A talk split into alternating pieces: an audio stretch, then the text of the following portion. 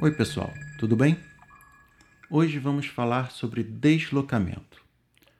Ele é baseado em uma relação direta simples.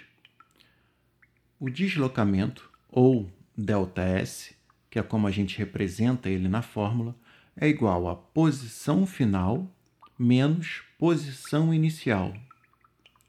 Ou seja, ΔS é igual a SF, posição final, menos SI, posição inicial.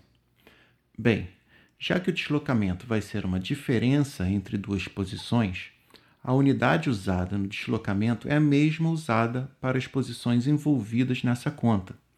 Então, se a posição é dada em metros, usaremos metros também para deslocamento e por aí vai. Lembrando que cada posição pode ter sinal positivo ou negativo, e isso, claro, entra aí na conta. Vamos a um exemplo. João se encontra em uma estrada reta. Ele está indo jogar bola. Estamos estudando o movimento em trajetória retilínea e vale lembrar que essa estrada vai receber a trajetória do deslocamento de João. Quando iniciamos a observação, ele estava passando por uma placa que indicava quilômetro 5, ou seja, ele estava 5 quilômetros distante da referência, que é o zero quilômetro da estrada, e sua posição inicial é então SI igual a mais 5 quilômetros.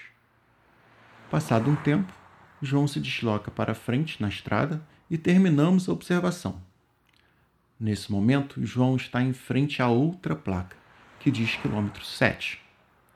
Ou seja, sua posição final é SF igual a mais 7 km. Quanto vale o deslocamento de João? Ora, deslocamento, ΔS, é igual a SF menos SI.